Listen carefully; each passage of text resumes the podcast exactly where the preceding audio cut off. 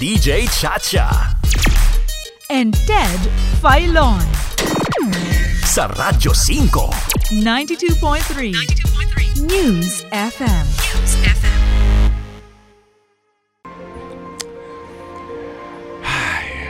Sadya nga pong napakasarap ibalita na isang market vendor ang tumalo sa isang miyembro ng dinastiya sa bayan po ng Dolores, Dinahaamon ha Eastern Samar sa katatapos lamang na halalan nitong Mayo 9. Second year high school po ang natapos ni Mayor-elect Rodrigo Rivera, 62 taong gulang. Ang kanya pong tinalo ay isang doktor na miyembro ng PDP Laban. Ang naging lamang-lamang ni Rivera ay 562 votes. Ito nga po'y may tuturing na sariwang hangin sa gitna ng alinsangan sa panahon ng tag-init. Ngunit, ito rin po'y maaring ituring na exception to the rule o mga katangi-tanging pangyayari sa gitna ng mga pangkaraniwang kaganapan. Good luck kay Mayor-elect Rodrigo Rivera dahil ang kanyang Vice Mayor-elect na si Shoni Nino Carpeso na dati ho namang mayor ng Dolores ay kapatid ng kanyang tinalo. At ang lahat ng miyembro ng Sangguniang Bayan sa third class municipality na ito ay kaalyado ni Carpeso.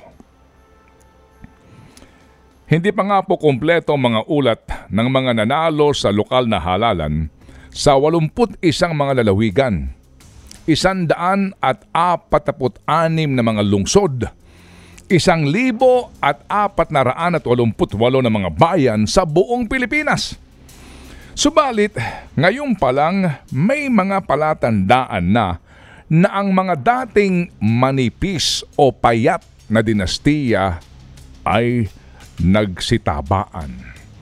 At ang mga matatabang dinastiya ay naging mga ubis o sobra na ang katabaan. Magugunita na sa pag-aaral po na ginawa ng Ateneo School of Government, sa bawat halalan mula 1988 hanggang sa eleksyon noong 2019, isandaan at pitumpu na tinawag nilang Fat Dynastic na opisyal ang karaniwang nadadagdag.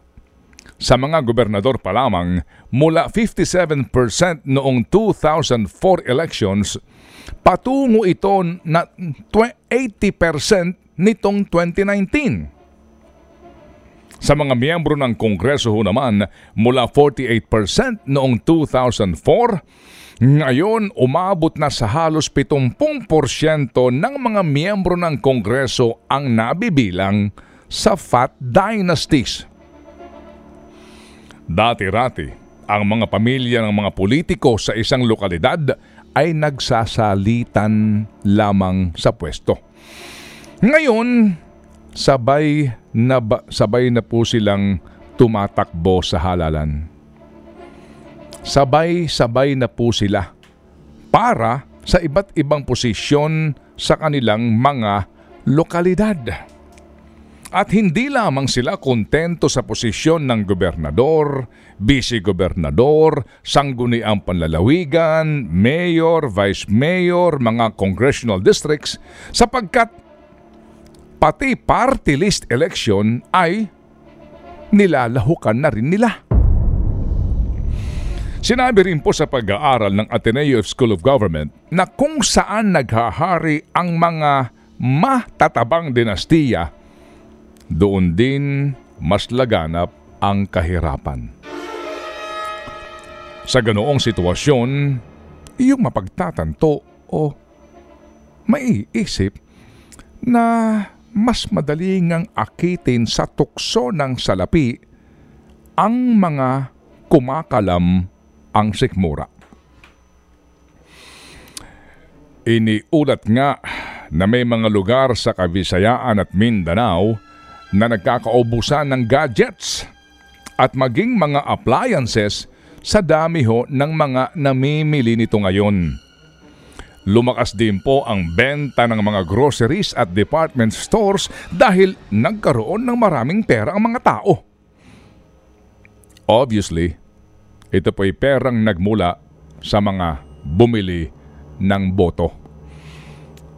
Ang Anti-Vote Buying Task Force ng COMELEC ay nakatanggap na raw na higit na isang libong reklamo tungkol sa vote buying. Ngunit nananawagan po ang COMELEC ng mga testigo at kaukulang ebidensya para nga raw umusad ang reklamo. Sa kasalukuyan, 49 lamang na reklamo ang binibigyan po ng pansin ng komisyon sapagkat ito lang daw ang merong kalakip na mga ebidensya. At habang fiesta ang pakiramdam ng mga pami-pamilyang tumanggap ng maraming pera mula sa mga kandidato, ito ang malupit na katotohanan sa pagpapahintulot ng mga mamamayan na mamayagpag sa kani-kanilang mga lugar ang nagtatabaang dinastiya.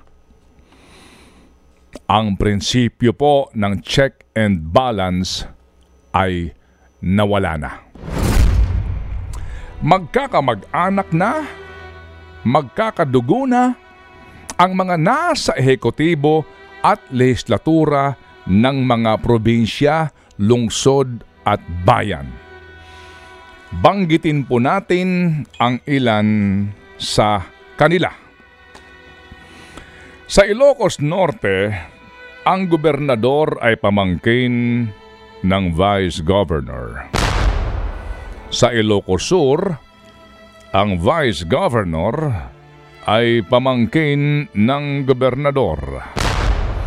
Sa Abra, magtatay ang gobernador at vice-gobernador. Sa Masbate, mag-asawa ang gobernador at vice-gobernador. Sa Pampanga, anak ng vice-governor ang governor. Sa Western Samar, tiyuhin ng gobernadora ang kanyang vice-governor. Sa Southern Leyte, kuya ng vice-governor ang governor. Sa Lanao del Sur, tatay ni vice-governor ang gobernador.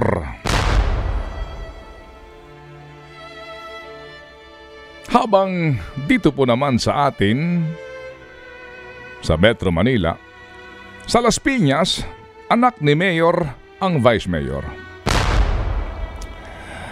Sa Mandaluyong, tumakbong Vice Mayor ang kasalukuyang Mayor para pagbigyan ng kanyang biyanan.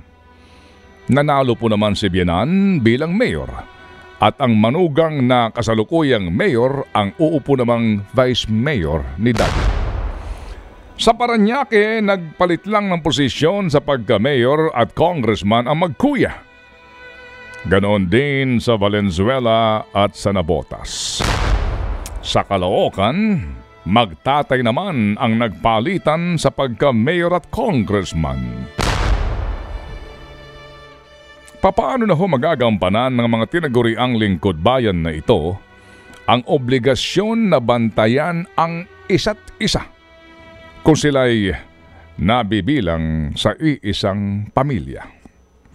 Nang dahil nga po sa kakulangan ng panahon, hindi na ho natin muna iisa-isahin ang mga lalawigan kung saan miyembro ng iisang angkan ang mga nanalo sa pagkakongresista sa mga distrito.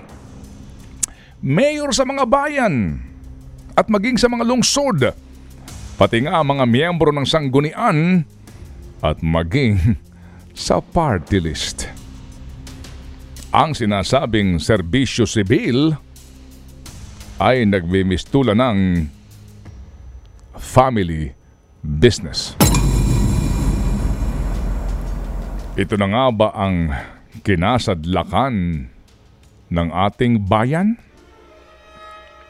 Sa 2025 elections, ilan pa ang madadagdag sa taba ng mga dinastiya? Lalo na ngayon na ang nahalal na Pangulo at pangalawang Pangulo ay nabibilang din sa dinastiya. At ang susunod na Senado ay magtatampok din ng mga magnanay, mag-ate, at magkuya. Habang ang ibang mga nahalal at kasalukuyang nakaupong senador ay nabibilang din sa mga dinastiya sa kani-kanilang mga lugar. Kung nitong nagdaang eleksyon ang usap-usapan ay umaabot ng hanggang 3,000 piso ang bilihan ng mga boto, paano pa kaya sa 2025 at 2028? Matagal nang usapin ang talamak na bilihan ng boto sa atin. Ngunit mismong ang COMELEC ay nagsasabing mahirap itong patunayan. Nasa probisyon po ng ating saligang batas ang pagbabawal sa dinastiya. Subalit, walang kaukulang batas para ito'y maipatupad. Ang bawat eleksyon ay may pangako ng pagbabago. Subalit, ang mga sinasabing pagbabago ay nauuwi sa tila palubha ng palubhang karamdaman. Ito na ba ang kinasadlakan ng ating bayan? Ito na ba ang Pilipinas nating mahal? Pag-isipan po ninyo. Think about it. Ted Filon at DJ Chacha. Ngayon, nasa Radyo 5, 92.3 News FM. Monday to Friday, 6 to 10 a.m.